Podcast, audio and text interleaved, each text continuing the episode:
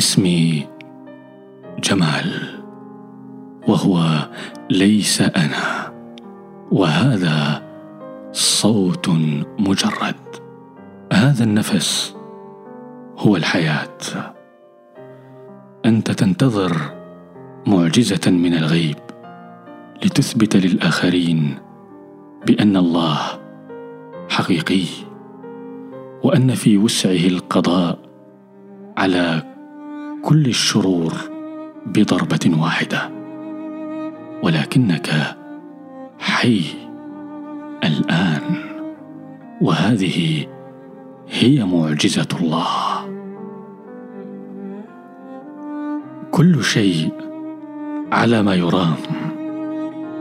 لا تحاول أن تغير شيئا في هذا العالم، لأنه لا يمكنك ذلك. إنه فقط يحدث تلقائيا. هل تريد للخير أن يسحق الشر؟ لماذا؟ هل تتصور عالما بدون شرور؟ إذا اختفى الشر من العالم فسيختفي الخير أيضا. إن بقاء الخير مرهون ببقاء الشر. ما يجعل الخير خيرا هو هذا الشر. أمعن فيما تسميه شرا وستجد الخير يضيء في داخله. يمكنك في نهاية المطاف أن تقول بأن الشر شكل من أشكال الخير، والحقيقة أنه لا يوجد هنالك خير أو شر.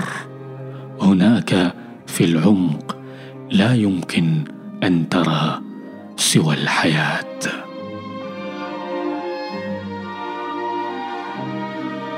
لا تحاول أن تغير شيئا، لأنك عندما تحاول فإن فعلك لن يكون كاملا بل متذبذبا.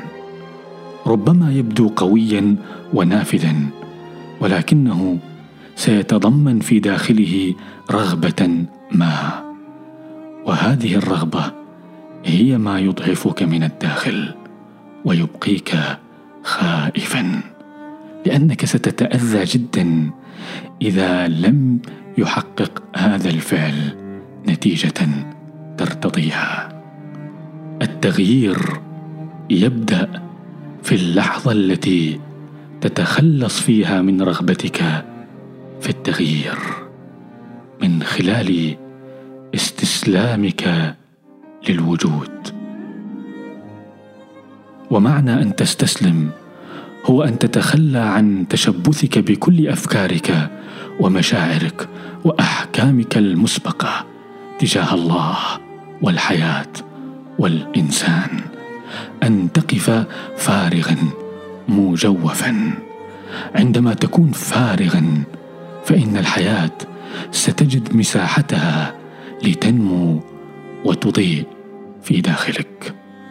غالبا تنطوي عبارة التغيير على حالة من الرفض تجاه ما هو موجود، فانتبه من حالة الرفض الداخلية، لأنها تعيق نموك وتحجبك عن رؤية الأشياء بعمق، وتمنعك من التجذر في اللحظة الراهنة.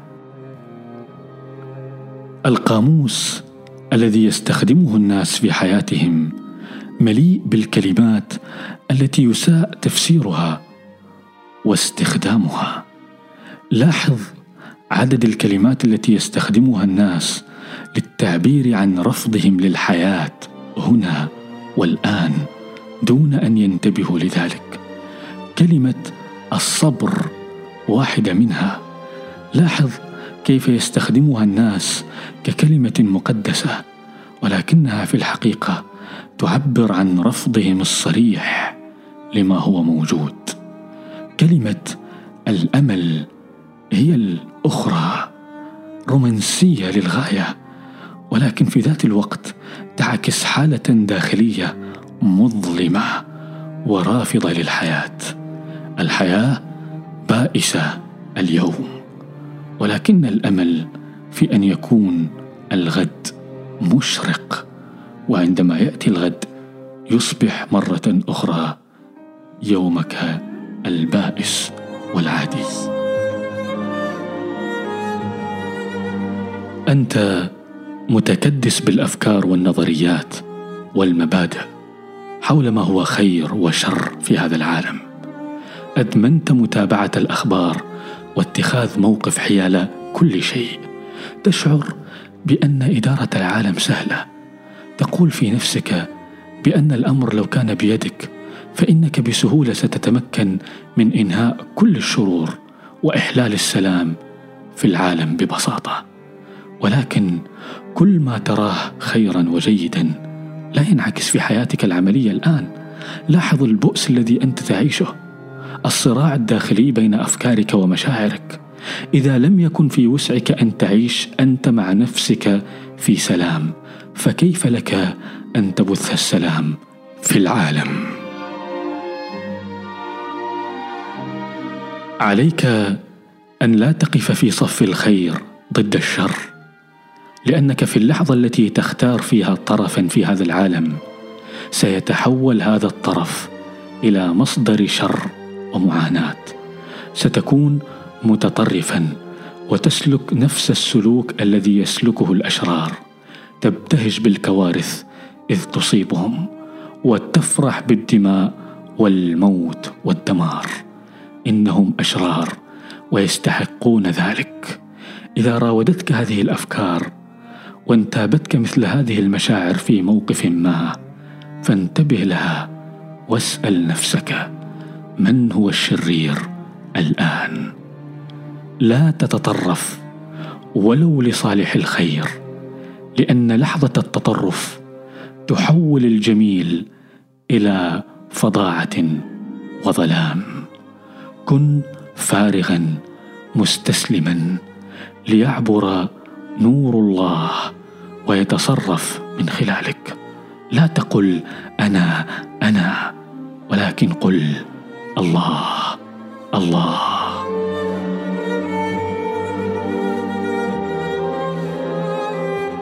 لا يمكنك أن تهزم الشر، ولكن في وسعك أن تقبله قبولا وجوديا.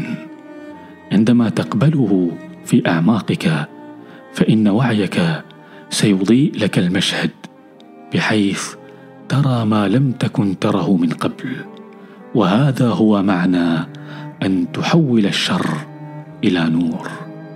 ولو نظرت بإمعان أكثر لاكتشفت أن هناك شر واحد في هذا العالم، وهو فكرتك عن الواقع.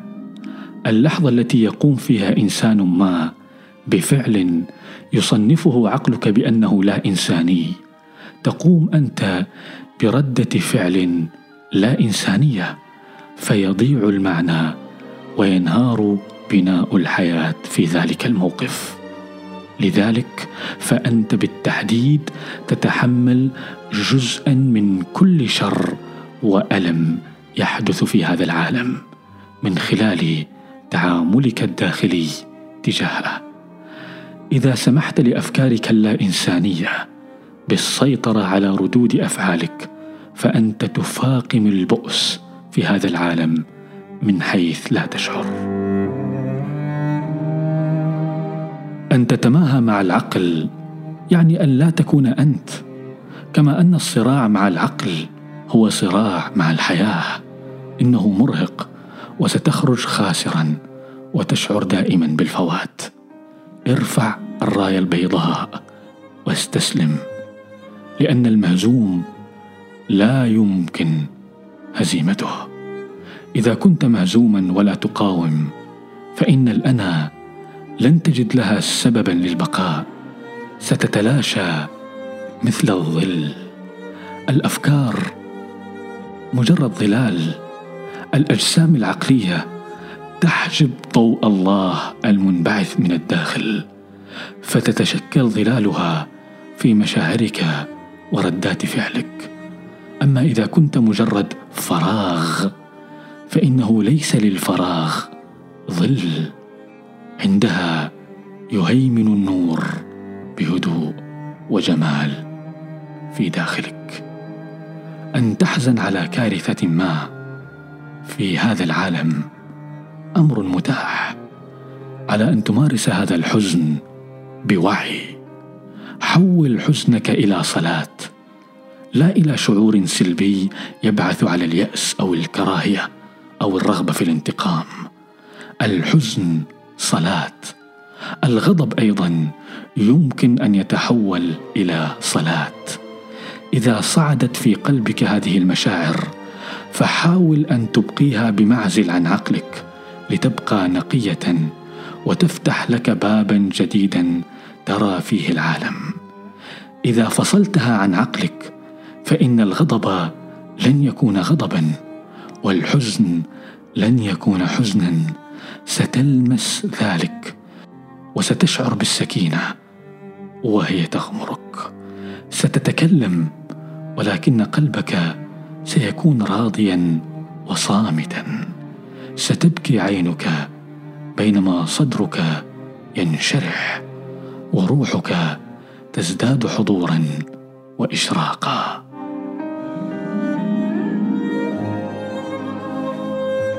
الأفكار هي الزمن، لا تقاومها، لأن ما تقاومه يقاومك.